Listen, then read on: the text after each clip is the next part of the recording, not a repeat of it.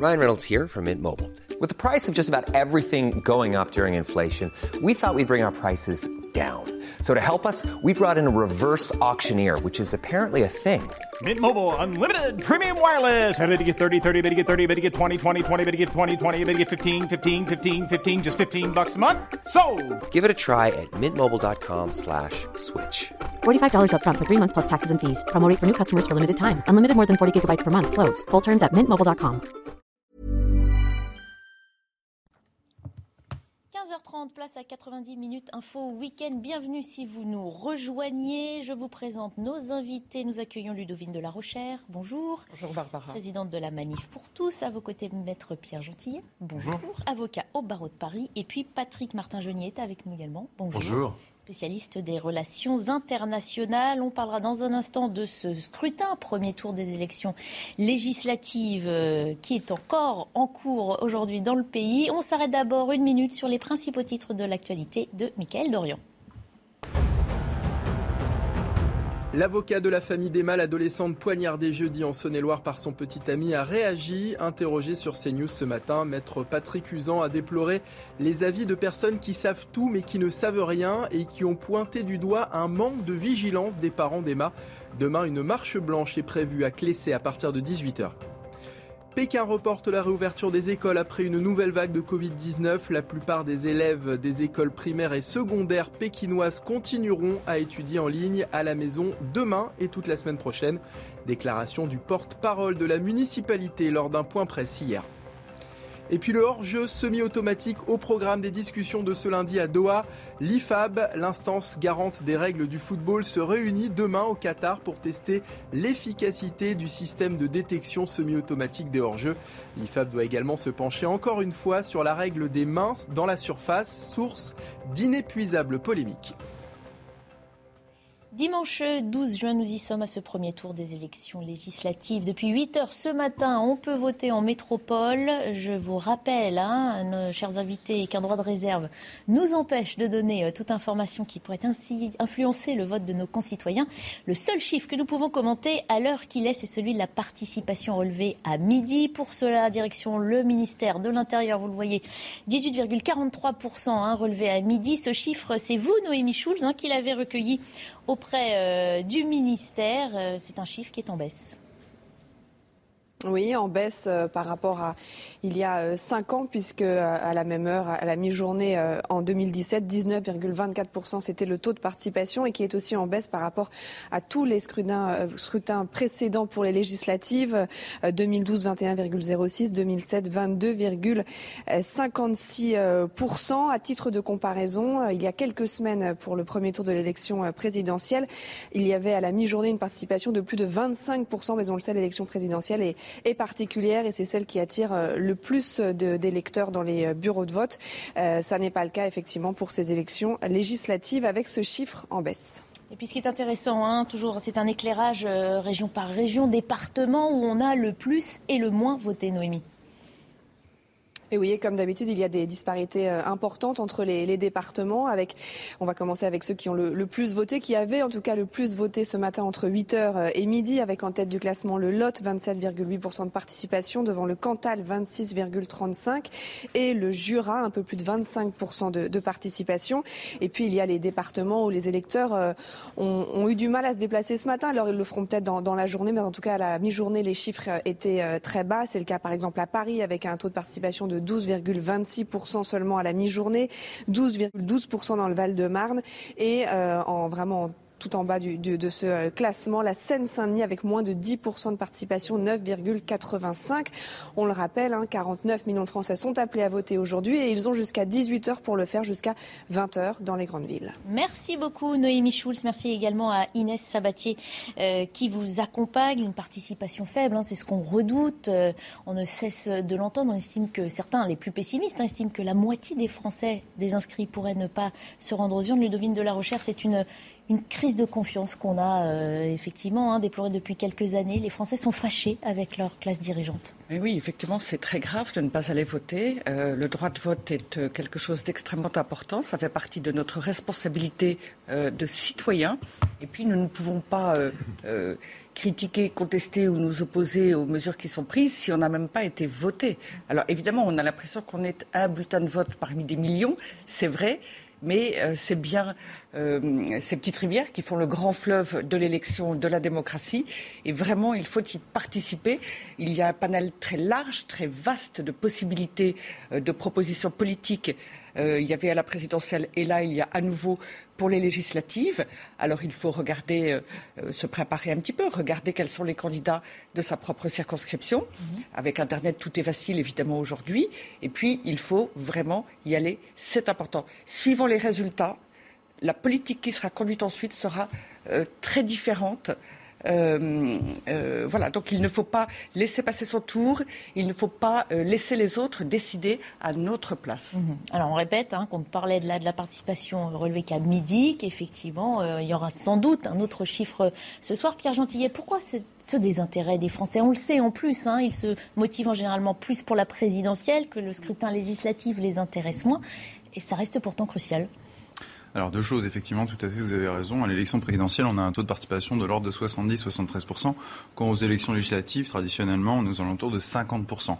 Là, euh, les sondeurs nous prévoient un nouveau record d'abstention, puisqu'il semblerait qu'on on pourrait tomber vers 48-47% euh, de participation et cette participation elle décroît au fil. On l'a vu, on, peut on, a, on a les chiffres hein, euh, de ces depuis scrutins présidentiels. Alors là on a depuis 2002, mais c'est vrai que c'est une, une dégringolade euh, continue. Regardez, si on enlève 2002, voilà, si on part de 2007, 22-56 et puis 21-06 en 2012, 19-24 en 2017, on parle là bien d'une participation équivalente relevée là aussi à midi ces, ces, jours de scrutin. Et c'est même plus intéressant de les laisser avant 2002 parce que 2002 c'est quand même une élection assez particulière qui succède à une élection présidentielle très particulière. Euh, mais maintenant, ce qu'il faut dire aussi, c'est quand on dit les Français, le désintérêt des Français vis-à-vis de la politique, vis-à-vis du vote. Je pense qu'il faut peut-être aller encore plus finement. C'est-à-dire, il faut regarder qu'il s'agit de certaines catégories de Français qui votent moins que d'autres. Euh, les catégories de Français qui votent le plus, euh, on le sait, euh, d'ailleurs autant pour les élections législatives que pour les présidentielles, ce sont essentiellement les retraités mhm. et les plus de 65 ans et les catégories aisées, la bourgeoisie des centres-villes urbaines essentiellement, qui elle est plus, qui se sent peut-être plus concernée par les questions politiques, à raison ou à tort, j'en sais rien. Et en revanche, c'est vrai que les jeunes le, rapport de participation entre les jeunes et les vieux, il est terrible. C'est pour ça que quelque part, euh, si, si ces gens n'ont pas voté, c'est les autres qui vont faire la politique pour eux. On l'a assisté aux élections présidentielles aussi. Donc, euh, si ils ne font pas, enfin, s'ils ne font pas cet effort, déjà mécaniquement, euh, je vais être très trivial, mais ils n'ont pas la possibilité de se plaindre, je vais le dire très franchement. Et puis aussi, en fait, c'est, ils se font voler la politique par par une catégorie d'âge avec laquelle ils ont euh, souvent parfois des reproches à faire, des mhm. oppositions. Hein. Euh, on l'a beaucoup entendu, notamment pendant les périodes du Covid, souvenez-vous, euh, quand on critiquait, certains critiquaient les boomers. Donc, si, cette, si, ces catégories, les jeunes, enfin les jeunes et les catégories populaires veulent se réapproprier la politique, il faut qu'ils participent et pas qu'ils laissent les autres euh, ou exercer le pouvoir à leur place. Je vous propose qu'on aille faire un tour dans un bureau de vote hein, pour aussi euh, prendre un peu la température avant de poursuivre euh, nos débats. On va retrouver Mathieu Rio qui est dans un bureau de vote du 14e arrondissement de Paris. Mathieu, tout à l'heure, hein, début d'après-midi, il y avait peu de monde derrière vous. J'ai l'impression que c'est toujours le cas, non? Un peu plus tard dans l'après-midi.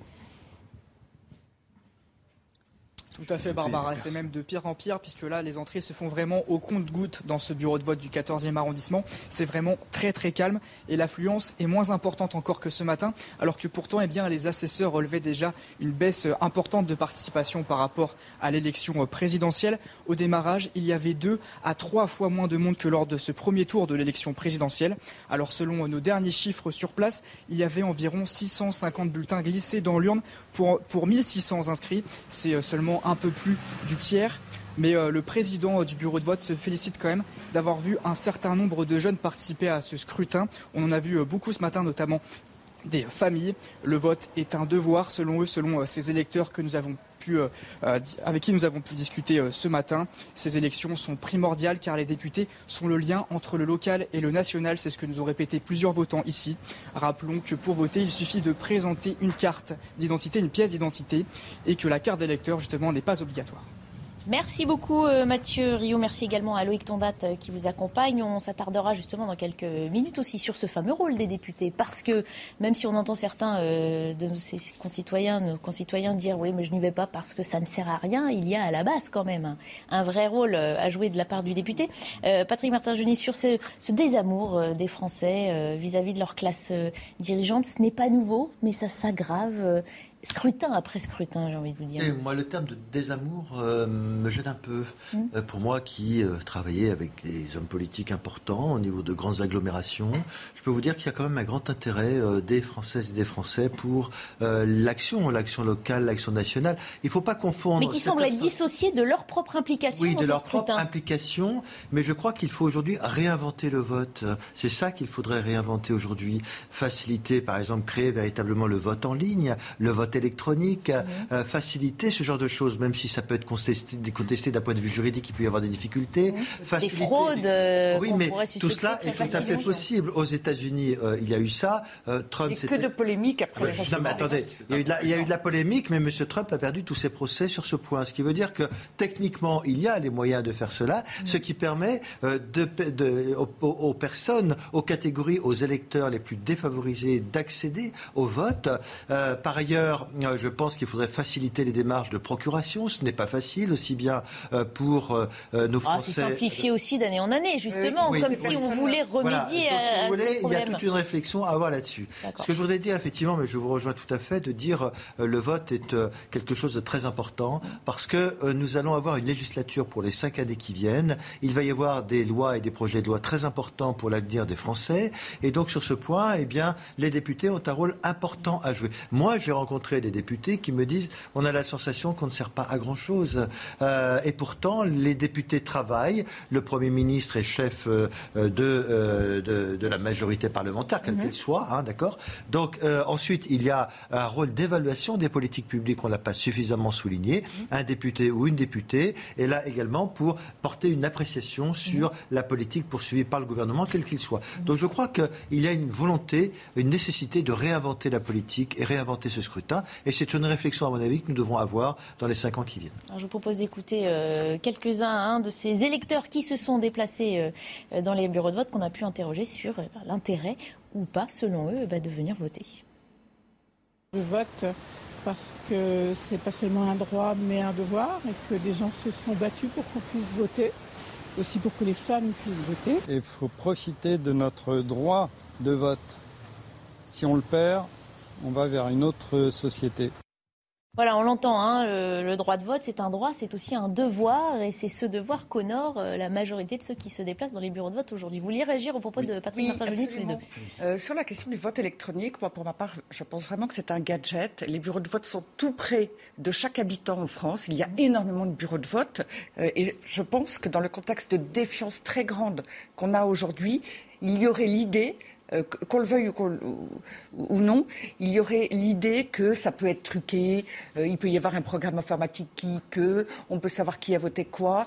Et je, pense que, en tout cas aujourd'hui, dans le contexte actuel, euh, de, méfiance assez générale, et à cet égard-là, le contexte de la pandémie a, été un, si ce n'est un accélérateur, en tout cas un révélateur, je ne pense pas que ce serait une solution. Euh, et puis, ce n'est pas une question de moyens financiers, sachant à quel point les bureaux de vote sont près de chacun. En revanche, je oui, excusez-moi, je vous interromps parce que près de chacun, moi, j'ai été voté tout à l'heure. Vous pouvez avoir euh, des files de personnes qui attendent pour voter à Paris, notamment. Euh, lorsque les gens vont revenir de promenade de, dominicale, il va y avoir foule au bureau de vote. Or, vous auriez un électeur qui, le matin, clique sur son bouton, il va pouvoir effectivement se promener et ne pas faire la queue au bureau de vote. Voilà. Mais j'entends, mais ce que, simplement, ce qui est très facile, finalement, perd de sa valeur aussi de faire un petit effort peut-être en y allant un petit peu plus tôt pour pas qu'il n'y ait trop de monde, pour pas qu'il n'y ait la queue, donne aussi de la valeur au vote. En revanche, sur la question des procurations. Et parlons de la question du faut-il euh, rendre le vote obligatoire? Alors, je ne pense pas qu'il faille le rendre obligatoire, euh, mais en tout cas, euh, on peut organiser au mieux. mais il me semble que vraiment, il faut que l'acte même physiquement, dans l'événement, dans la journée, soit quelque chose qui n'est pas anodin en 10 secondes. En revanche, les procurations, l'intéressé, celui qui donne une procuration, doit aller au commissariat ou à la mairie. Mmh. Mais pour les personnes âgées ou pour les personnes malades, ça n'est pas possible. Et là, effectivement, pour moi, il y a une, euh, une véritable euh, impossibilité euh, et que j'ai vu autour de moi et, des personnes qui ont renoncé à donner une procuration, elles ne le pouvaient pas, ça c'est dommage. Alors si je puis me permettre effectivement de revenir sur ce débat passionnant qui est le débat du vote électronique et effectivement, euh, alors c'est un, vieux sujet mais on en a beaucoup parlé à l'occasion de l'élection américaine. moi, je, je si s'il était question demain de mettre le vote électronique sur la table, étant donné le contexte de défiance, vous l'avez rappelé, devine de la recherche, je, je pense que ce serait une très mauvaise idée. J'entends les arguments effectivement sur leur organisation. Moi, je me souviens pendant le premier tour de, l'élection présidentielle avoir fait la queue euh, pendant près d'une heure, effectivement, pour les voter. Mais je vais vous dire, ça, l'origine du problème, c'est l'organisation de l'État, c'est l'organisation des élections. Encore une fois, de, la même manière qu'il y avait un bureau de vote pas très très loin où il y avait personne. Donc là, c'est une question de logistique. Donc ce n'est pas au nom de cette question de logistique qu'il faut imposer le vote électronique. Par ailleurs, s'il y a aussi un argument pour dire euh, les gens ne se déplacent pas, euh, ce serait plus facile pour eux d'appuyer, je ne sais pas, sur un bouton de leur télécommande, voter 1, voter 2, voter 3 pour tel candidat. Euh, non, je suis d'accord. Il faut le geste, il faut l'intention. Et quand on se déplace, généralement, on se déplace pas très très loin hein, pour aller voter, sauf effectivement dans certains endroits particulièrement euh, euh, ruraux. Donc non, le vote électronique, véritablement, moi je le dis très clairement. Le vote en ligne. Le, vote, en ligne, ou vote, oui, le vote en ligne je pense que c'est un danger. Il existe déjà un. Non, pas forcément un, danger. Si, si, c'est un danger pour une raison simple. C'est parce que la vérification. La véri... Non, la vérification des, fraudes. Vous êtes avocat, vous, savez très bien qu'on peut trouver des garanties. Non, mais je sais aussi qu'il y a des. Vous auriez du travail supplémentaire, maître, c'est ce que vous Je sais qu'il existe des cas de fraude pour le vote électronique. Alors que la vérification par papier, elle, ne peut pas souffrir, enfin souffre beaucoup moins de fraude. Ah, il y a beaucoup, de, il y a beaucoup de contentieux quand même. Il y a des contentieux. Oui, il y a des contentieux. il y a des contentieux, mais bien sûr qu'il y a des contentieux. Mais justement, à la fin, c'est toujours vérifiable avec les papiers, avec les bulletins. Alors que le vote électronique, justement, dans une époque où on, peut bidouiller euh, plus facilement, où on peut, euh, excusez-moi, pirater. On parle beaucoup des mmh. hackers russes. Euh, bah, justement, on pourrait. Alors, je ne parle pas particulièrement des hackers russes qui viendraient pirater l'élection, mais méfions-nous un peu de ce monde électronique dématérialisé qui avance. Restons sur le vote tel qu'il est aujourd'hui. On parlera euh, dans un instant du rôle des députés. Hein. Soyons un petit peu euh, pédagogues aussi. D'abord, le rappel des titres de Mickaël Dorian.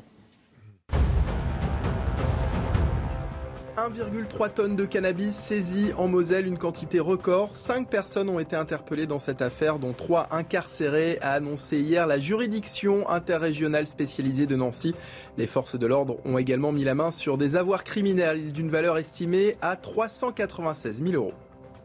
À Bruxelles, une manifestation en soutien à la demande d'adhésion de l'Ukraine à l'Union européenne a eu lieu tout à l'heure devant la Commission européenne. Sa présidente Ursula von der Leyen l'avait promis hier lors de sa visite à Kiev. L'Ukraine sera bientôt fixée sur son sort. Et puis bonne nouvelle, si vous avez prévu de vous rendre aux États-Unis, plus aucun test de dépistage au Covid-19 n'est désormais exigé pour les voyageurs arrivant par avion. L'obligation est levée ce dimanche. Le gouvernement n'a en revanche pas précisé s'il maintenait l'obligation vaccinale pour les étrangers non résidents entrant aux États-Unis.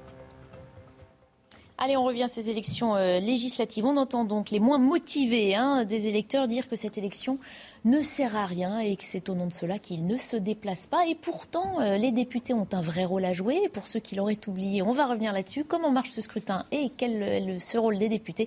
Réponse avec Elodie Huchard. Ils sont 6300 candidats aux élections législatives, 6300 sur la ligne de départ pour 577 sièges. La plupart sont des députés sortants qui tenteront de sauver leur mandat. Seuls 20% d'entre eux jettent l'éponge et ont décidé de ne pas se représenter.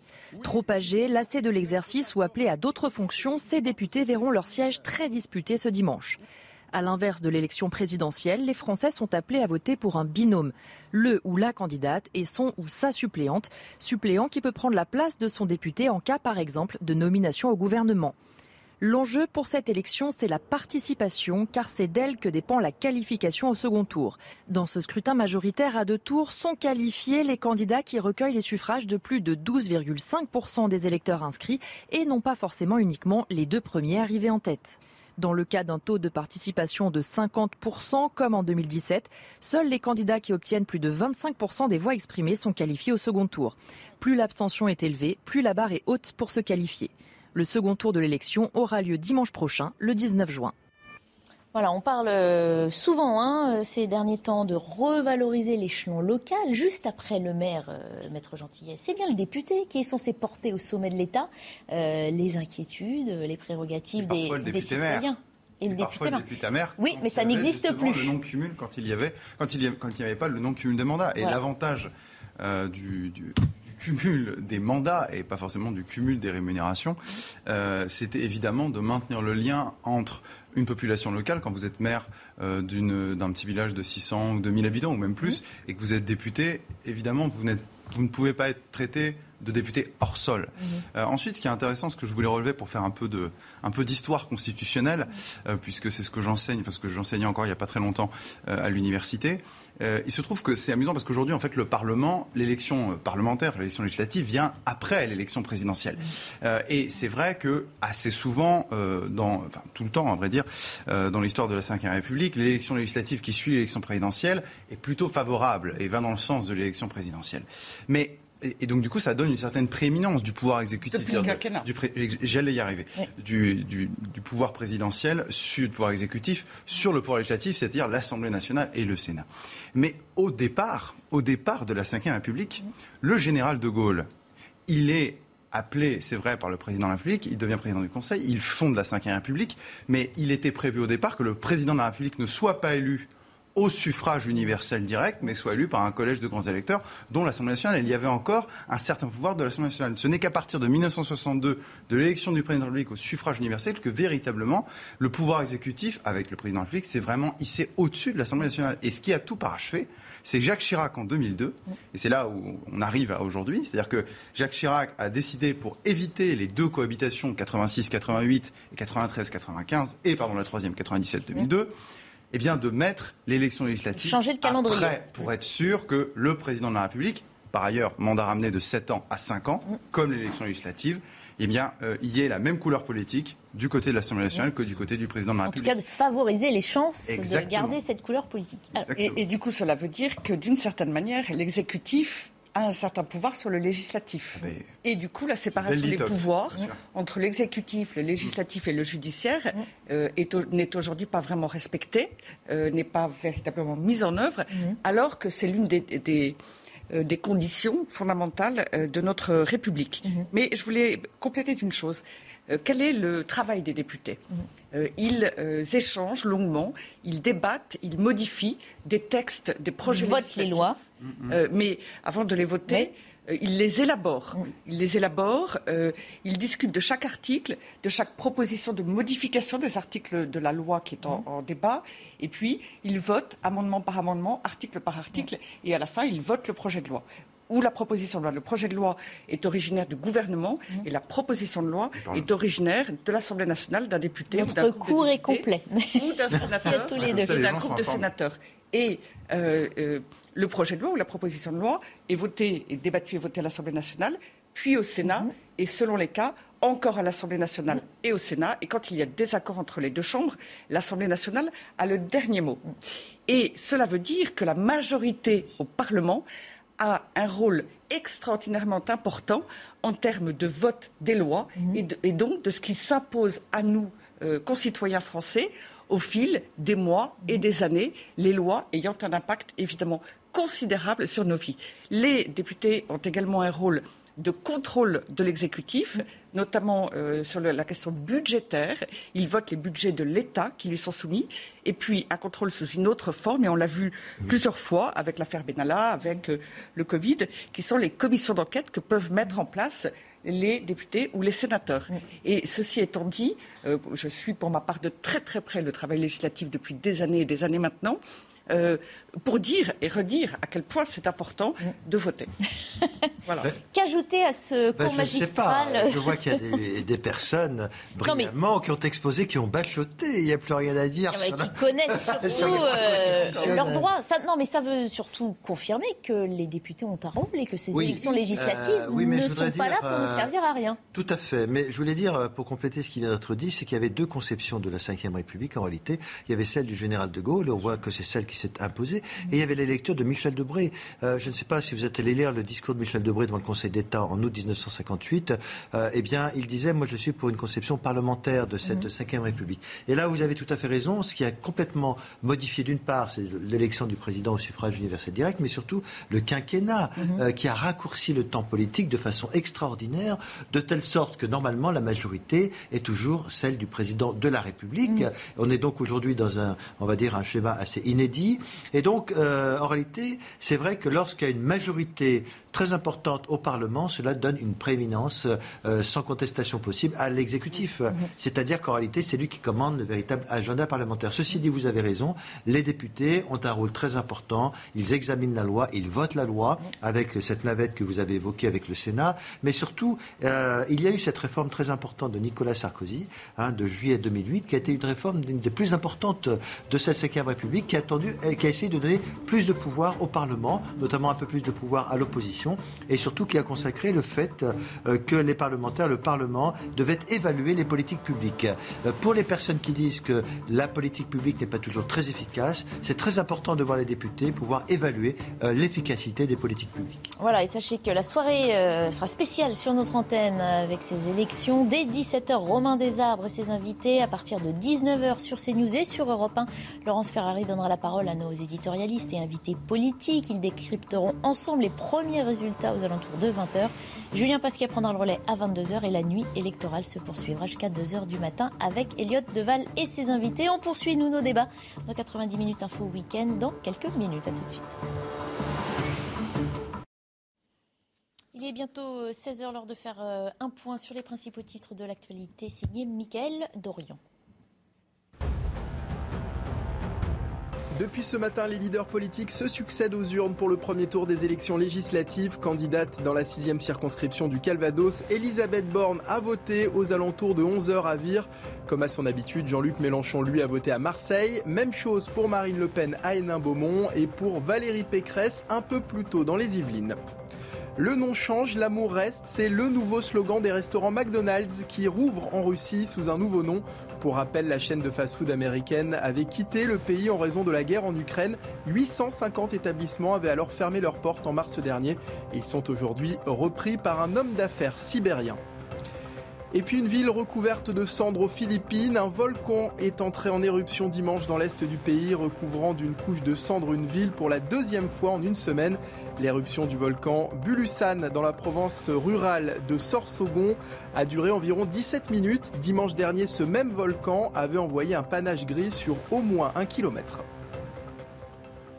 On en vient à ce drame survenu euh, à Clessé, en Saône-et-Loire. C'est une famille anéantie par la douleur qui doit désormais apprendre à vivre sans son adolescente de 14 ans. Les parents se sont confiés à, travers euh, la voix de leur avocat, une famille dévastée qui chaque jour espère se réveiller d'un cauchemar. Maître Patrick Usan a réservé ses premiers mots ce matin à notre micro. Il s'est exprimé devant euh, notre équipe Marie Conan et Mathilde Ibanez. Je vous propose d'écouter cet entretien en longueur.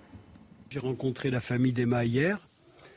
J'ai rencontré une famille dévastée, anéantie, qui n'existe plus, qui a perdu sa raison de vivre, sa raison d'être. Ils ne savent pas ce qu'ils attendent. Ce sont des coquilles vides.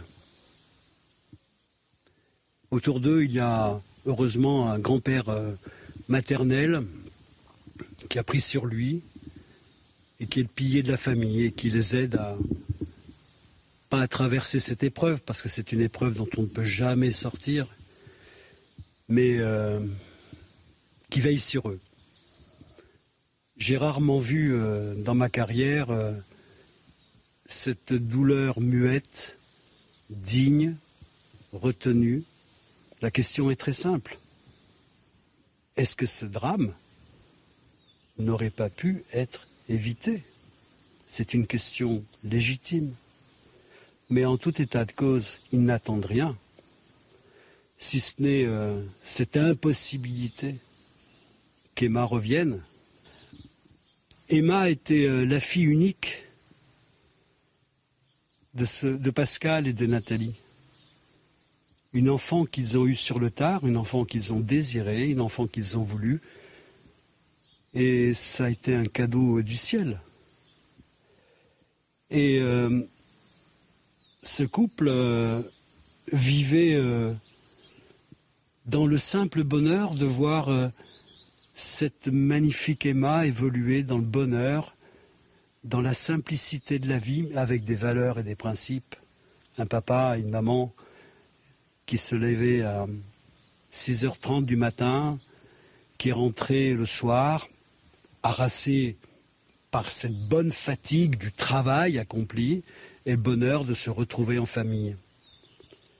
Nathalie était très discrète par rapport à sa fille, mais très surveillante.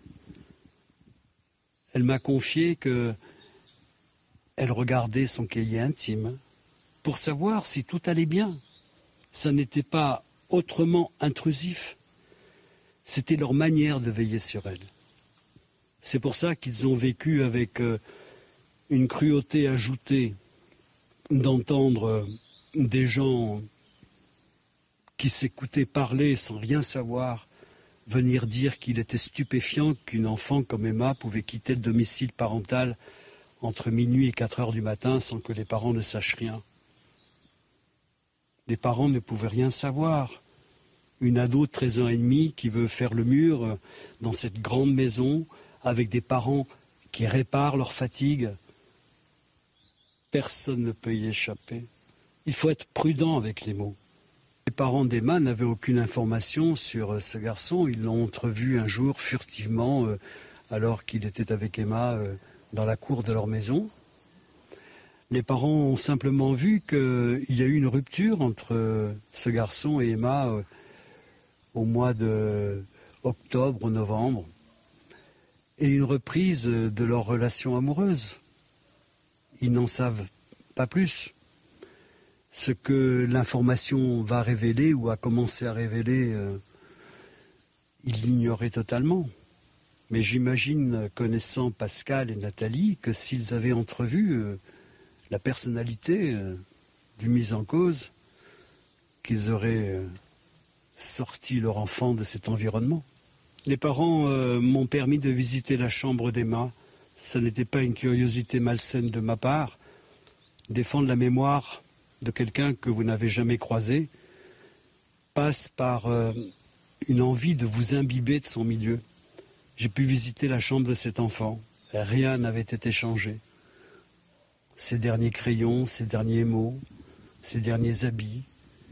Une chambre d'une ado libre et heureuse, gâtée, mais prudemment gâtée, avec son chat, câlin, installé sur son lit, dans une attente euh, particulière.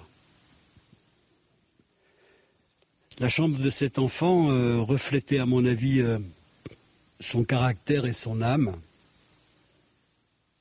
Emma, 13 ans et demi,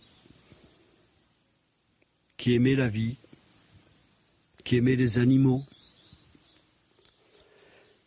qui tous les matins, avant de partir au collège, téléphonait à ses deux mamies, sa grand-mère maternelle, sa grand-mère paternelle, pour leur faire un câlin, qui ne faisait strictement rien sans informer ses parents.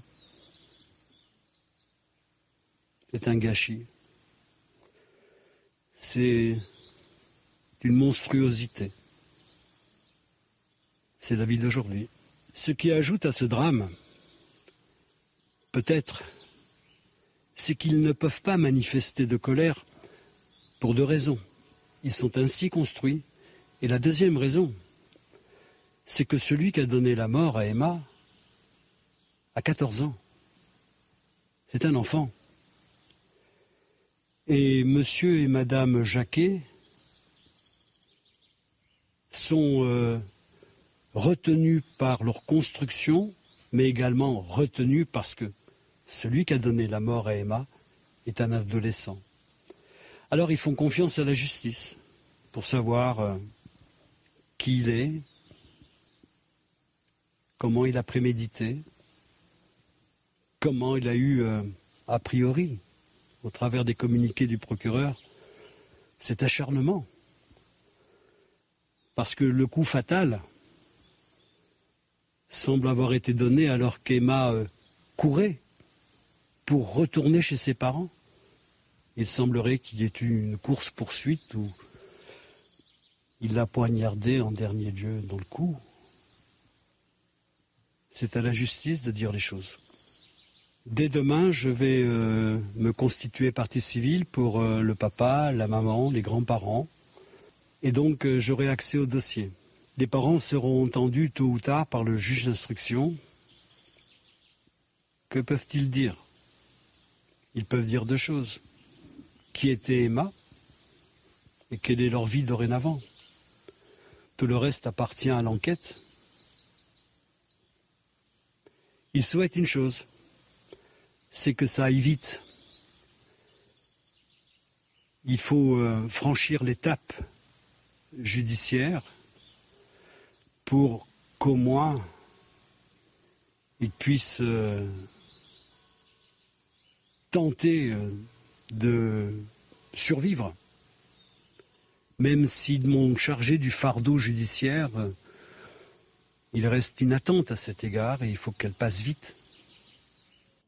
Voilà pour euh, les premiers mots euh, livrés à la presse ce matin euh, à notre micro CNews. Nous sommes à présent connectés avec Marie-Estelle Dupont. Vous êtes psychologue. Merci beaucoup de participer à cette émission. Vous venez d'entendre hein, également les propos de l'avocat de la famille.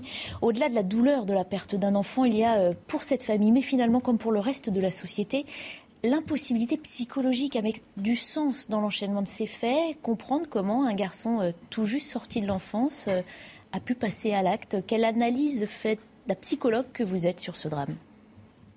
Bah Oui, on est évidemment dans la sidération en fait euh, quand, la barbarie euh, émerge comme ça de la part d'un enfant. Euh, il y a peu de temps, il y a eu cette fusillade hein, de la part d'un adolescent. Donc on s'aperçoit que la violence est de plus en plus violente, de plus en plus protéiforme et de plus en plus jeune depuis une quinzaine d'années, et ce dans tous les milieux sociaux. Je le rappelais hier je, pense qu'il y a plusieurs facteurs euh, à cela. Il y a euh, d'abord euh, un facteur peut-être auquel on ne pense pas, mais qui est la réduction du champ lexical des, jeunes.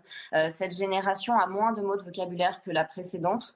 Or, moins vous avez de mots, moins vous pouvez nuancer vos émotions et moins vous pouvez élaborer et penser vos pulsions.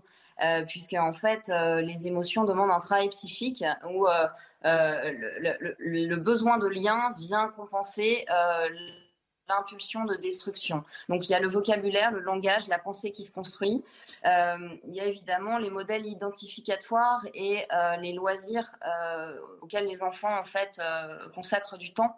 il est évident que lorsqu'ils sont confrontés à des des adultes qui sont eux-mêmes violents, eux-mêmes incapables de gérer leurs propres frustrations, voire qui ont été violents avec eux. tous les enfants qui ont été maltraités ne deviennent pas des tueurs, mais ça fait un facteur de plus qui peut favoriser l'identification à l'agresseur et donc la répétition euh, de la violence, puisque là, en fait, on assiste à un scénario, c'est ça qui est sidérant chez un enfant de 14 ans, on assiste à un pur scénario de féminicide. Je pensais que parce qu'elle m'aimait, ce serait plus facile de la piéger pour la tuer. En fait, on est quasiment dans un scénario classique de féminicide. Euh, il y a un autre élément, donc, c'est la, la ce que j'appelle la raréfaction du père, c'est-à-dire l'image structurante qui permet d'intérioriser le surmoi, qui est évidemment en, panne actuellement dans notre société. Euh, notamment parce que la limite entre le bien et le mal est extrêmement relativisée, la limite aussi entre euh, moi et l'autre, euh, entre tout de suite et jamais, entre la mort et la vie. Et en fait, toutes ces limites psychiques ne sont pas intériorisées par un grand nombre de jeunes aujourd'hui. À cela s'ajoute encore un facteur qui a favorisé depuis deux ans le passage à l'acte chez certains jeunes. Ce sont les, mesures que nous avons prises pendant la crise et qui les ont désocialisées. Euh, et malheureusement, le moins un jeune peut élaborer son agressivité à travers le sport, à travers des activités sociales, le plus il passe du temps derrière des écrans euh, où il assiste à des mises en scène de meurtre. Alors je ne dis pas que la nature humaine était bonne avant les écrans, loin s'en faut. Euh, je dis simplement qu'ils ont euh, beaucoup de facteurs qui favorisent le passage à l'acte, malheureusement, plutôt que des personnalités structurées et contenues. Évidemment, hein, l'enquête ne fait que commencer. Euh, on a pour l'instant encore peu d'éléments pour euh, tenter de, comprendre. Une première expertise psychiatrique a conclu à une altération du discernement chez ce garçon, mais pas à son abolition. Est-ce que cela veut dire qu'on ne parle pas donc de démence, euh, ni d'éventuelles bouffées délirantes, et qu'il y avait une, une conscience toute relative toutefois de franchir une ligne et peut-être verser plutôt du côté du mal que du bien? Absolument. En fait, si l'expertise psychiatrique conclut, à cela, cela veut dire que euh, il n'y a pas de rupture avec la réalité. Il y a au centre de la personnalité de ce jeune homme une absence totale d'empathie. Mais la logique et, la, préméditation sont préservées. C'est-à-dire qu'on n'est pas dans un registre psychotique avec euh, une bouffée délirante, une, hallucination auditive qui lui dit euh, cette femme est Satan, il faut la tuer, comme on peut voir chez un schizophrène auquel cas il y a une irresponsabilité pénale parce que délire et psychose. Euh, là, on est plutôt dans un registre de type sociopathique, donc euh, il a parfaitement conscience des conséquences de son acte, mais comme il n'y a aucune empathie, donc aucune représentation affective euh, des conséquences de son acte, que fait-il face à la frustration? Pour réduire en fait la tension générée par la frustration de ce, de ce rejet en fait, puisque visiblement il y a une rupture entre eux. Euh, au lieu de l'élaborer, de la sublimer, d'aller taper dans un sac de boxe ou de trouver une autre petite amie pour la rendre jalouse, par exemple, ce qui pourrait être des solutions tout de même moins dramatiques, euh, il va, euh, dans une forme de toute puissance, avec une, sorte de pensée magique, supprimer la cause du conflit. C'est-à-dire qu'au lieu d'en faire un conflit interne, qu'est-ce que j'ai fait pas bien, pourquoi je l'ai perdu, etc. Non, il élimine radicalement celle qui a généré la frustration et la tension. Merci beaucoup pour cette De façon radicale. Vous restez avec nous, hein. Euh, cela dit, il est malheureusement l'heure de faire un, rappel des principaux titres de l'actualité et puis on ouvrira en votre compagnie la discussion évidemment sur le reste du plateau. D'abord, Mickaël Dorian. Premier tour des élections législatives, 48 millions d'électeurs appelés aux urnes depuis 8 heures ce matin, près de 6300 candidats. À quoi ressemblera l'Assemblée nationale pour les cinq prochaines années? Les bureaux de vote sont ouverts en métropole jusqu'à 18h et jusqu'à 20h dans certaines grandes villes. Les combats dans l'est de l'Ukraine s'intensifient tandis que l'armée russe pilonne toujours la périphérie de Kharkiv, deuxième ville du pays. Les taux se resserrent sur Lysychansk, presque coupée du monde. Cette ville stratégique dans la défense du Donbass ne tient plus qu'à un fil alors que les troupes russes encerclent presque totalement la zone.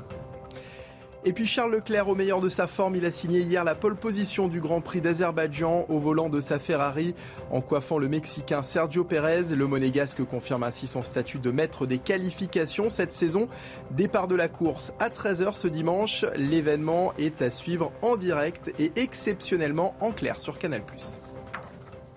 Voilà, on reprend nos discussions par rapport à, ce qui s'est passé euh, en Saône-et-Loire. Euh, Maître Gentil, on parlait de euh, cette non-reconnaissance d'une abolition totale du discernement de ce garçon, ce qui l'expose mhm. éventuellement à une sanction pénale malgré son jeune âge. Alors tout à fait. Moi, de ce que j'ai cru comprendre des faits, c'est que ce jeune homme a à 14 ans, en droit français, la responsabilité pénale, elle est définie euh, par l'ordonnance des mineurs de 1945, qui d'ailleurs a été révisée il n'y a pas très longtemps. Euh, et à partir du moment où vous avez euh, plus de 13 ans, votre responsabilité pénale peut être engagée quand même. Vous êtes évidemment encore mineur. Donc ce jeune homme de 14 ans peut tout à fait engager sa responsabilité pénale si son discernement effectivement n'a pas été altéré. Toutefois, euh, cette responsabilité pénale, dans la mesure où il est mineur, euh, de 13 à 18 ans, euh, on n'appliquera pas, on ne jugera pas de la même manière un mineur qu'un majeur. Donc c'est un juge pour enfants ici qui va intervenir. Par ailleurs, les condamnations sont circonstanciées en fonction de son âge. On ne va pas juger, on ne va pas condamner de la même manière quelqu'un qui a 14 ans que quelqu'un qui a 17 ans. Donc il y a une adaptation, il y a une modération hein, mhm. de la peine aussi en fonction, en fonction de l'âge. Mmh. Ludovine de l'Enchère, ça pose toutefois euh, toujours hein, la délicate question des peines éventuelles à infliger à des délinquants, des auteurs de ce genre de faits, euh, malgré leur jeunesse. Bien sûr, c'est extrêmement difficile mhm. et les juges vont avoir là un rôle infiniment délicat. Euh, d'une part, la question de la protection de la société. Un individu qui a tué mhm à froid, de mhm. manière préméditée, euh, certes jeune, mais il a commis cet acte. Il faut protéger la société. Euh, il y a aussi une dimension de réparation mhm. dans le travail et dans le rôle de la justice. Malgré tout, euh, ce, jeune est si jeune, mmh. on peut espérer, penser qu'il y a la possibilité d'une réhabilitation et un jour d'une réinsertion. Mais est-ce que ce sera réaliste? C'est bien difficile à dire. Mmh. Alors on peut imaginer qu'il est une peine d'un certain nombre d'années finalement, et puis après, en prévoyant, suivant son état, suivant son évolution, la possibilité de, de, de, peine euh, de peine abrégée. Mhm. Euh, et là, j'imagine que ça va se construire à partir de la décision de, la justice, ça va se construire aussi au mhm. fil des années. Il me semble qu'il est responsable pénalement si son jugement n'a pas été aboli. C'est ça. Voilà. Là, là la, première expertise reconnaît une altération, mais pas une abolition. C'était une subtilité. Euh, Patrick Martin-Genier, avant qu'on retourne voir peut-être. oui, moi, je, voudrais retenir les mots de maître Patrick Usan qui a dit qu'il s'agissait d'un fardeau judiciaire. Mm. Ça va être véritablement un chemin de croix judiciaire pour la famille. Euh, il y a une grande douleur pour la famille, il y a un nécessaire accompagnement. Et en plus, bon, après, effectivement, euh, comment cette famille peut-elle se reconstruire, à supposer qu'elle puisse se reconstruire? C'était un enfant unique. Donc c'est vrai qu'il y a là quelque chose de tout à fait douloureux. Et par ailleurs, par, rapport à ce jeune qui a 14 ans, ça pose quand même des questions. Effectivement, vous l'avez dit, sur la justice. Euh, beaucoup de jeunes sont en rupture de banc. et il y a ce qu'on appelle en France la justice et ce qu'on appelle les centres éducatifs fermés pour essayer de euh, remettre, euh, j'allais dire, en circulation des jeunes euh, qui sont extrêmement affectés en rupture de banc de la société. Je ne sais pas ce qu'il en sera de ce jeune, ce sera au juge de le dire. Mais à 14 ans, malheureusement, je ne sais pas voilà, ce que fera le juge. Il faut respecter le devoir de la justice. Mais effectivement, 14 ans, c'est très très jeune. Il faut d'abord comprendre ce qui s'est passé. alors, pardon, il nous reste peu de, peu de temps. une précision aussi, ce jeune homme de 14 ans a donc passé une deuxième nuit hein, derrière les barreaux. Il est incarcéré à la maison d'arrêt de Dijon. On va retrouver en Saône-et-Loire euh, notre équipe. Marie euh, Conan, Marie, vous vous trouvez-vous devant le Poney Club, hein, où Emma avait ses habitudes. Il est situé à quelques kilomètres de Clessé. Et c'est de ce centre équestre que partira la marche blanche prévue demain à 18h en hommage à la jeune fille. Oui, hein, tout à fait. Hein, dans ce village où tout le monde se connaît, beaucoup comptent participer à cette marche blanche prévue demain à 18h en l'hommage à Emma. Il partira, elle partira de ce centre équestre où nous nous trouvons, ce centre équestre qui était un peu comme sa deuxième maison car Emma avait l'habitude de monter son poney Ruby. Ici, son poney qui sera présent lors de cette marche blanche.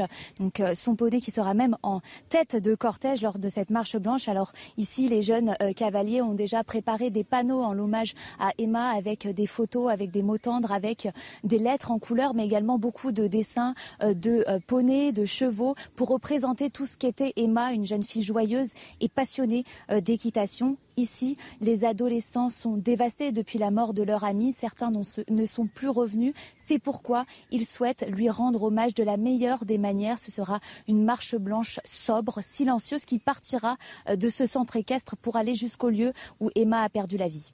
Merci beaucoup Marie Conan, merci également à Mathilde Ibanez qui vous accompagne entre Marie-Estelle euh, Dupont, toujours connectée euh, euh, avec nous. Effectivement, pour conclure cette conversation, on ne peut que s'interroger une nouvelle fois effectivement sur tout ce que ça implique du rôle collectif que nous jouons tous dans la société. Il y a le cadre familial, il y a le pare-feu que doit représenter aussi l'école quand les premiers cadres ont manqué. il va falloir travailler collectivement, euh, même si on ne peut pas éviter tous les drames, mais pour éviter que de tels drames se reproduisent. Absolument, et je, pense en fait que euh, tant qu'on n'investira pas massivement sur la santé mentale des tout petits, des 0-5 ans, on ne pourra pas euh, prévenir le chaos de l'adolescence parfois, parce que l'adolescence est un moment souvent, souvent très difficile, très perturbé. En réalité, c'est entre 0 et 5 ans que l'enfant s'humanise euh, et donc, ce sont ces figures d'attachement, évidemment, ses parents, mais aussi euh, les auxiliaires de puériculture, tous les professionnels de la petite enfance euh, qui ont besoin de travailler dans des conditions convenables pour pouvoir leur donner pas simplement des soins techniques, mais de l'affection pour que, par identification, ils développent de l'empathie. Évidemment, l'école, évidemment aussi les infirmières scolaires, les psychologues et les psychiatres, mais avant même la psychiatrie qui serait du soin par qu'il y a eu un problème. Je crois vraiment que l'éducation et, le soin des tout petits est la priorité absolue si on ne veut pas avoir ou des casseurs ou des gens dépressifs dans les années qui viennent. Merci beaucoup Marie-Estelle Dupont d'avoir participé à, nos débats. Je rappelle que vous êtes euh, psychologue. Euh, merci d'avoir euh, alimenté de vos éclairages de spécialistes hein, ce débat. Euh, Ludovine de une des questions qu'a soulevé l'avocat aussi tout à l'heure, c'était ce drame aurait-il pu être évité. on ne peut pas mettre une surveillance derrière un adolescent qui a des mots un petit peu plus hauts que d'autres, qui menace une fois comme ça, parce que la majorité des adolescents ne passent pas à l'acte. mais il va falloir être plus vigilant. Sans doute. Alors, en fait, on a assez peu d'éléments sur ce garçon, sur sa famille, sur ses difficultés. Euh, il y a peu d'éléments, étonnamment d'ailleurs, euh, peut-être par euh, discrétion, peut-être par égard pour la famille. Ah, c'est aussi le début de l'enquête. donc c'est le tout début de l'enquête, mais on en sait bien davantage sur Emma que sur ce garçon. Mais j'imagine que cela viendra. Mais ce que je voulais souligner, et, en poursuivant sur les propos de Marie-Estelle Dupont, c'est le rôle de la famille. Mhm. L'école ne peut rien si la famille n'a pas joué son rôle. Mhm. Et la famille, c'est-à-dire en l'occurrence les parents, mhm. ce sont les parents qui apprennent à l'enfant à suivre des règles, euh, à vivre avec ses frères, ses sœurs, ses parents, euh, ses grands-parents quand il les voit, qui lui apprennent à respecter l'autre, qui lui apprennent à avoir de l'empathie, même de l'affection. Et tout cela se fait au fil de jour, dans la petite enfance, dès les premiers instants, et j'allais même dire avant, euh, une mère qui attend un bébé, elle parle à son enfant, etc. Et euh, nous avons beaucoup dévalorisé depuis des années la famille, beaucoup dévalorisé les parents, beaucoup dit aux parents l'État va faire parce que l'État sait mieux que vous. Euh, nous avons beaucoup dit aussi aux parents ce qui compte, c'est la qualité et non pas la quantité auprès de votre enfant. Et je pense qu'il faut un minimum pour les enfants. Ça ne peut pas être réduit à quelques minutes par jour.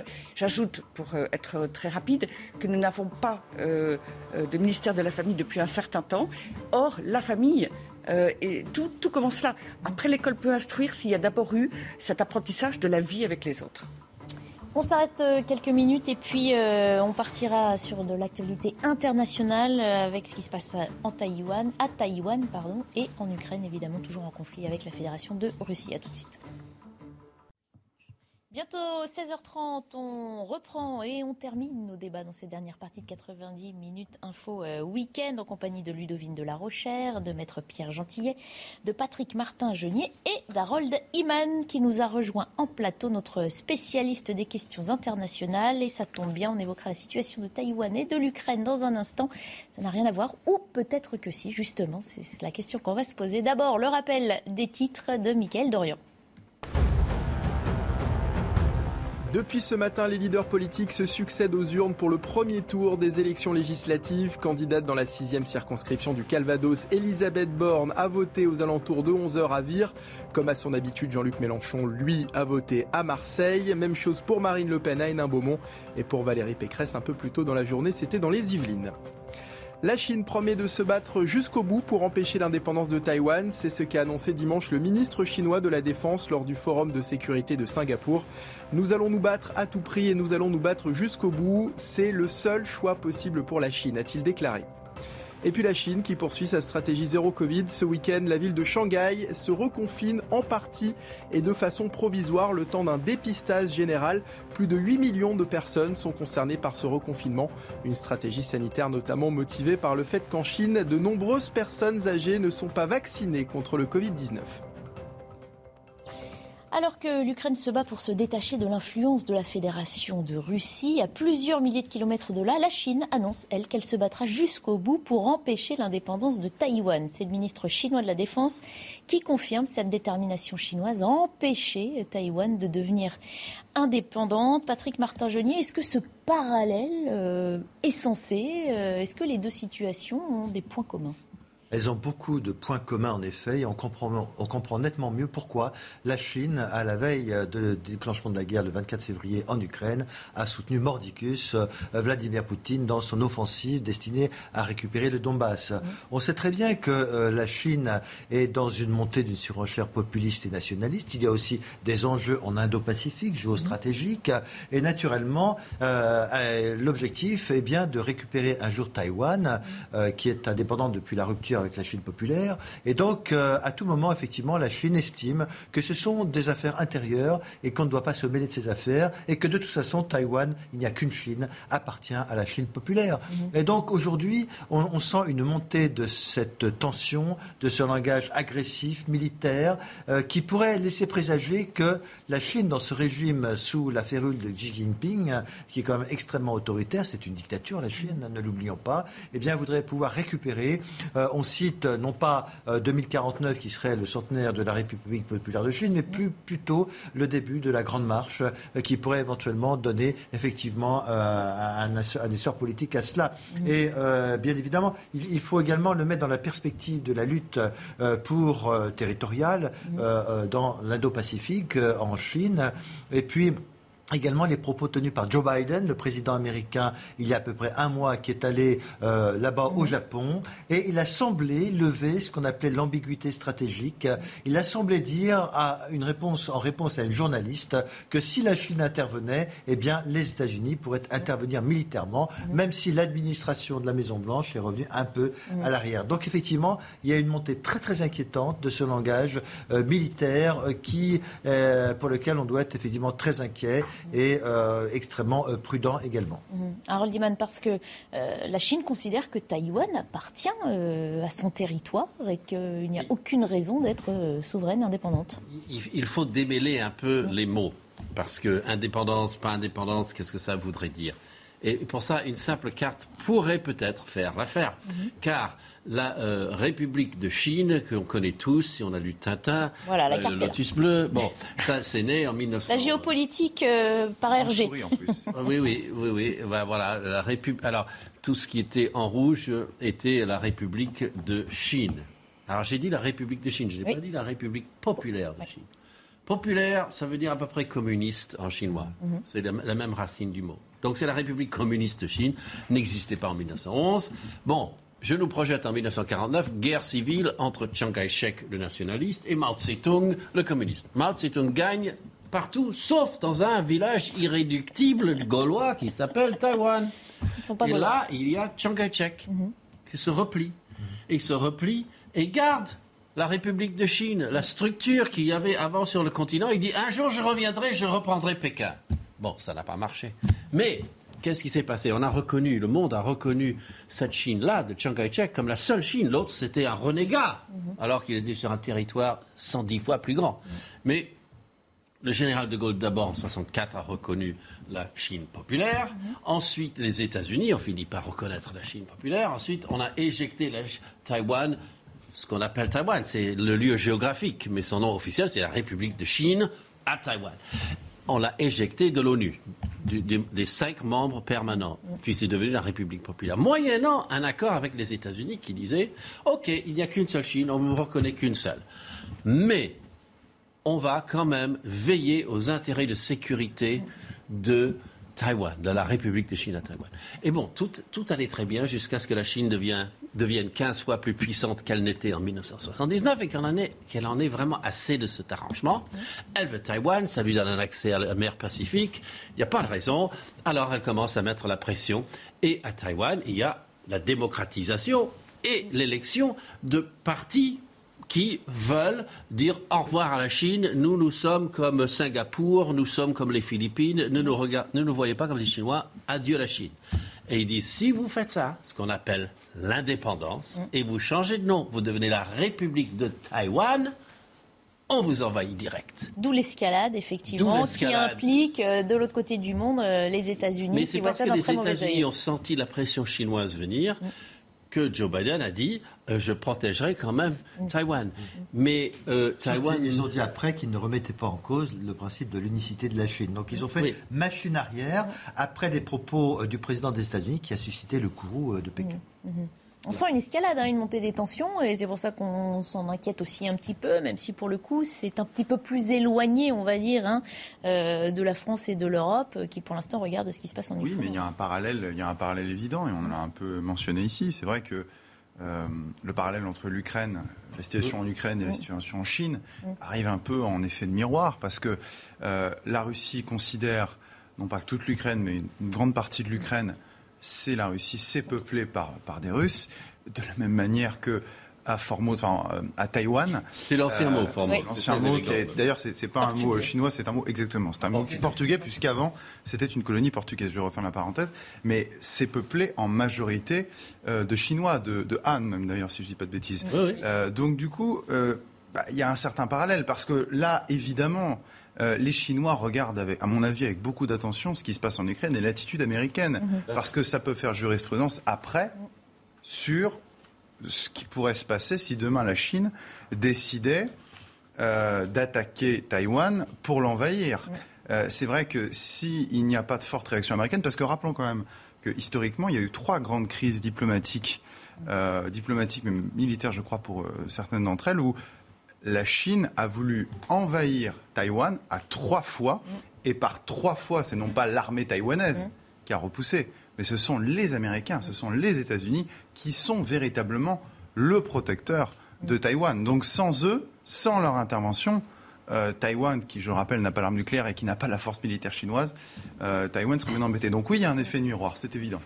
Oui, enfin, je voudrais quand même euh, corriger vos propos parce que lorsque vous dites qu'il y a des russophones en Ukraine, 90% euh, des russophones étaient contre l'invasion euh, de l'Ukraine par les Russes. 90% des russophones. Je suis désolé, mais hein, vous diriez ça, vous diriez ça à des Ukrainiens, ils ne seraient pas beaucoup non, mais l'histoire de la Russie, la non, mais, de Kiev, je voulais dire que les russophones, 90% hein. n'étaient pas pour une invasion. Les russophones. Ils sortent d'où ce 90% ils sortent, oui, parfaitement. Même dans le les russophones étaient contre l'invasion. Mais ils sortent d'où ce 90% il sort d'où Vous me laissez parler 90% des russophones.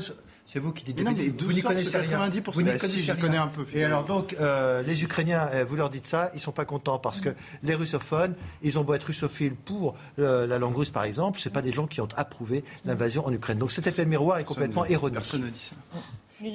Oui, j'allais ajouter que depuis le départ de la guerre en Ukraine, euh, on dit bien que la Chine observe avec un intérêt très particulier et avec Taïwan euh, à l'esprit euh, ce qui se passe et la manière dont l'Union européenne et surtout dont les États-Unis réagissent et agissent.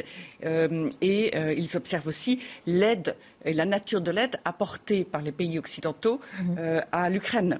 et donc, naturellement, ce parallèle, il est fait par la Chine elle-même, et, on, en parle bien depuis le départ. Euh, et cela conduit à des propos et effectivement à un risque d'escalade.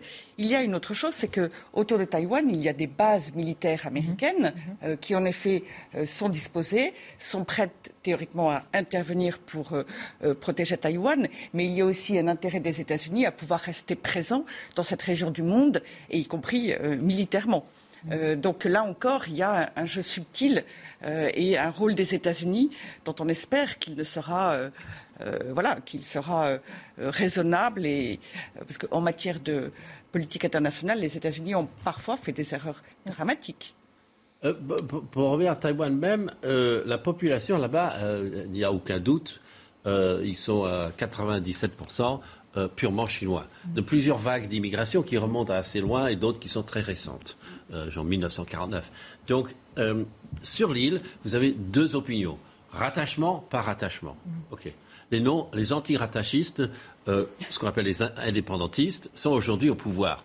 Mais ils se retiennent de changer le nom du pays et de dire adieu la Chine. Ils, se retiennent. Euh, et de l'autre côté, les rattachistes aussi se retiennent. Parce qu'ils disent on veut être réunifié avec la Chine, mais pas communiste. Alors il y a un problème. Il faudrait une troisième voie, sans jeu de mots. Euh, Taïwan est une démocratie. Ben, Taïwan est une démocratie. Oui, c'est une démocratie. C'est une dictature. Et ça, ça fait partie du problème parce que depuis que Hong Kong a été mise au pas, la popularité de, la réunification baisse, mm. baisse très fortement à Taïwan. Mais voilà, la, République populaire, euh, elle se fiche complètement de tous ces arguments. Elle veut juste qu'un jour qu'elle récupère et puis il faut dire aussi que le niveau de vie moyen, euh, les capacités euh, industrielles, euh, commerciales, etc. de Taïwan sont tout à fait exceptionnelles. L'île a connu un développement incroyable. elle est l'une des grandes réussites économiques du sud-est asiatique. Et donc il y a aussi cet aspect-là des choses qui est évidemment important. Ils ont une liberté commerciale, une liberté politique et donc un ensemble de conditions très favorables qu'il n'y a pas en Chine. Ah, il nous reste quelques minutes pour évoquer ce conflit. Hein, entre l'Ukraine et la Fédération de Russie. 109e jour hein, euh, de combat. En Ukraine, l'armée russe annonce avoir frappé un site abritant des armes fournies par les Occidentaux près de Tchorkiv, dans l'ouest du pays. Selon le ministère russe de la Défense, ce sont des missiles de croisière lancés à partir de la mer qui ont détruit un entrepôt de systèmes de missiles anti-chars, de systèmes portatifs de défense aérienne et d'obus fournis donc par les États-Unis et les pays euh, européens. Euh, Patrick Martin-Genet, c'est là l'exécution stricte hein, des mots qu'on a entendus prononcer euh, Vladimir Poutine la semaine dernière, qui confirmait que toute aide du monde occidental serait définie comme cible. Ah, tout à fait, il l'a dit, euh, son ministre des Affaires étrangères aussi, c'est-à-dire que tout acheminement d'armes, euh, quel que soit euh, le lieu d'où il vient, peut être l'objet d'une cible de la part de la Russie. Mhm. Et c'est la seule façon d'empêcher leur emprise sur l'Ukraine, c'est-à-dire qu'on voit bien qu'ils terrorisent la population, ils terrorisent tout le monde, et d'ailleurs, ils envoient parfois des missiles qui ne sont pas extrêmement précis avec des dommages civils très importants. L'objectif, c'est de bien détruire, parce que le président Zelensky l'a dit, ce qui est essentiel aujourd'hui, c'est l'armement qui arrive. Sans l'arme, les armes de l'OTAN, les armes des États-Unis et de l'Europe, et il ne pourra pas résister longtemps. Et donc, il est tout à fait important, stratégique en effet, pour Vladimir Poutine de bombarder tous ses approvisionnements en armes. Sauf à Liman que ça pose la question de la fourniture hein, des armes à l'Ukraine. Euh, si dès qu'elles arrivent, euh, toutes ces armes ou ces munitions sont détruites, est-ce que l'Ukraine pourrait venir à bout de, munitions et de matériel? Oui. C'est ce qui est en train d'arriver, parce qu'elle utilise des armes et des stocks d'armes euh, soviétiques ou de style soviétique. Elle n'en produit plus vraiment. Donc euh, c'était les stocks slovaques et polonais et autres ça vient à manquer maintenant. Donc elle doit se convertir entièrement au modèle euh, de l'OTAN. Et elle a, zéro munition de l'OTAN. Enfin, je dis de l'OTAN parce que l'OTAN est standardisée, mais ce n'est pas une entité politique, l'OTAN. Euh, c'est les Américains, les Allemands, c'est la France a donné les canons César, qui sont normes OTAN. Bon. Et donc les munitions doivent transiter par tout le pays. Ça doit, faire toute la longueur du pays pour arriver sur le front. Mhm. Et pendant tout le chemin, ils peuvent être bombardés par euh, l'artillerie russe. Et justement, artillerie, c'est ça qui lui manque parce que côté russe, on utilise énormément d'artillerie. On a une bonne artillerie, ça veut dire qu'ils tirent assez loin et assez précis, à 70 km. Et les Ukrainiens n'ont pas ça. Ils sont en train d'attendre des canons, euh, des canons américains, les HIMARS, qui peuvent tirer à 80 km. Le César ne, tirant qu'à 20 à 40 km. On poursuit la conversation juste après le rappel des titres de Michael Dorian. Il est déjà 16h45.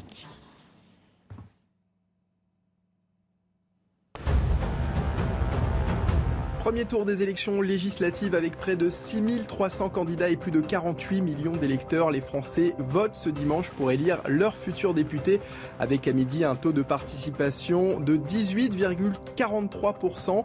C'est presque un point de moins qu'en 2017. Les bureaux de vote qui restent ouverts jusqu'à 18h et jusqu'à 20h dans certaines grandes villes. Le mercure s'emballe ce week-end en Espagne et au Portugal. Les températures avoisinent les 43 degrés par endroit. Une vague de chaleur qui devrait atteindre la France la semaine prochaine. Des températures caniculaires sont attendues en milieu de semaine, en particulier dans le sud et l'ouest du pays. Et puis bonne nouvelle, si vous avez prévu de vous rendre aux États-Unis, plus aucun test de dépistage au Covid-19 n'est désormais exigé pour les voyageurs arrivant par avion. L'obligation est levée ce dimanche. Le gouvernement n'a en revanche pas précisé s'il maintenait l'obligation vaccinale pour les étrangers non résidents entrant aux États-Unis. Patrick Martin-Geny, vous vouliez réagir. On en profite pour présenter votre euh, dernier ouvrage qu'on va voir tout de suite à l'antenne. Voilà, l'Europe a-t-elle un avenir euh, bah, Je vous en prie. C'est pour ça qu'on vous invite aussi pour nous apporter votre éclairage. Donc sur ce, ces munitions qui viendraient à manquer, ça peut mettre en péril aussi le, conflit, la tournure que ça prendrait Ça peut effectivement représenter un, tournant décisif dans cette guerre. Euh, on, sait d'ores et déjà que même s'il y a des combats de rue très importants comme à Sivirodonetsk, eh bien, euh, c'est cette pression russe, ce rouleau compresseur russe qui est en marche. Et à récent, récemment, le, conseiller présidentiel Podoniak a dit que c'était entre 100 et 200 personnes militaires que les Ukrainiens perdaient, même si les Russes ont perdu environ 20 000 hommes. On voit bien qu'à un moment donné, cette guerre ne va pas pouvoir continuer par épuisement d'effectifs, malheureusement, malgré la résistance extraordinaire du peuple ukrainien et ces pertes militaires. Eh bien, c'est cela effectivement aujourd'hui qui met en danger l'avenir, même si euh, Volodymyr Zelensky a dit ce matin qu'il continuerait à résister. Mais ça risque de devenir de plus en plus difficile et on sait que Vladimir Poutine a absolument besoin d'afficher une victoire, notamment dans le Donbass. Maître. Oui, tout à fait, effectivement. Bon, moi, je ne me prononcerai pas sur l'aspect militaire parce que je n'ai pas de compétences pour me prononcer là-dessus. Ensuite, ce qui est intéressant, c'est l'issue diplomatique, euh, enfin, ce qui va suivre sur le plan diplomatique. C'est-à-dire que Bon, moi j'écoute un petit peu. 109e jour de conflit, euh, cette issue diplomatique s'éloigne encore un peu mais plus. Ce hein. qu'on voit, c'est qu'il y a quand même une tendance, c'est-à-dire que il me semble que l'armée ukrainienne, s'était, enfin l'armée russe s'était reculée, avait reculé du nord de l'Ukraine, mais en revanche, pour l'instant, à l'est, mhm. il y a une bataille décisive qui est en train de se jouer euh, dans le Donbass, euh, mhm. du côté de l'est de Severodonetsk, qui est une grande poche avec beaucoup de, une grande partie de l'armée ukrainienne. On va voir, mais Alors on voit le, le, sentiment, voilà exactement, à côté à gauche sévérodonnaise, sachant que tout sévérodonnaise n'est pas encore pris, il me semble, par, par l'armée russe. C'est ça, hein, oui, c'est ça, exactement. Maintenant, ce qui va être intéressant, c'est qu'est-ce qui va se passer demain Parce que, bon, on va se retrouver avec une Russie progressivement coupée de l'Europe, de l'Europe, l'Union européenne en tout cas, vis-à-vis du continent européen, on voit que sur le plan économique, il y a des liens qui ont été rompus et qui sont rompus malheureusement de façon durable. La question, c'est qu'est-ce qui demain va se passer, euh, notamment vis-à-vis de l'Asie Est-ce qu'il n'y a pas un risque à ce que la Russie forme avec l'Asie une plaque continentale eurasiatique qui peut être véritablement, bah, je le dis, un danger non pas parce que c'est la Russie, moi je ne pense pas que la Russie soit notre ennemi, mais parce qu'il y a la Chine et parce que la Chine, elle, je pense, est véritablement aux antipodes des valeurs occidentales, de notre modèle occidental. Alors la Russie est différente, mais l'Asie et la Chine, c'est tout à fait différent. Donc moi, je crains beaucoup plus ce couple et j'ai peur que là, en jouant ce rôle de, livraison d'armes, parce qu'on mhm. n'est pas, pas, en guerre, mais quand on livre des armes euh, à ceux qui vont tirer après euh, sur, l'adversaire, on n'est pas en guerre, mais c'est quand même une position hostile. je ne sais pas très bien comment est-ce qu'on va sortir de tout ça. Mm. Oui, juste bah, personnellement, je, ne vois pas une si grande euh, alliance entre la Russie et la Chine. Il, sera, il y a un rapprochement, je n'en doute pas. Mais ils n'en sont pas à une alliance écrite, formelle, systématique. Et la Russie a peur de la Chine sur ses frontières, en Mandchourie, tout à fait de l'autre côté. Et ce qui s'est passé dans cette guerre, c'est que les assurances secrète de la Chine comme quoi elle n'attaquerait pas euh, Vladivostok, peut-être formulé de manière un peu plus subtile, mais qu'elle n'attaquerait pas l'extrême-orient russe, ça a permis à tous les régiments qui étaient là-bas en extrême-orient russe d'être envoyés sur le front ukrainien. Ce qui explique qu'on retrouve, même j'ai regardé la télévision euh, russe et vous voyez les, euh, nécrologies des soldats russes tombés sur le front, il y a énormément de gens asiatiques, russes, et donc ils viennent de Vladivostok. À la dernier mot de Ludovine de l'Enchère. Alors quoi qu'il arrive, le fait est que malgré tout que la Russie est davantage tournée vers l'Asie, elle est davantage tournée vers la Chine compte tenu des, sanctions économiques qui la concernent. Euh, donc ce n'est pas forcément formel, mais dans les faits, euh, c'est quand même ce qui se passe. Et par exemple sur la question des flux financiers. Mais euh, de toute façon, avant d'en arriver à cet avenir, il y a d'abord le fait de savoir jusqu'où ira Vladimir Poutine. Ah. Parce que peut-être que là, il aura le Donbass, malheureusement c'est vraisemblable, mais s'arrêterait-il là? Euh, Évidemment, personne n'a encore euh, la réponse. Merci en tout cas à tous les cas d'avoir participé à l'émission. Pardon, à suivre sur notre antenne le, la fameuse soirée spéciale élection euh, législative. C'est Romain Desarbres qui prend l'antenne dans quelques minutes avec ses invités pour commenter la participation. Vous le voyez, la soirée se poursuivra avec nos différents présentateurs, nos éditorialistes et chroniqueurs politiques jusqu'à 2h du matin. Très bonne soirée électorale à tous.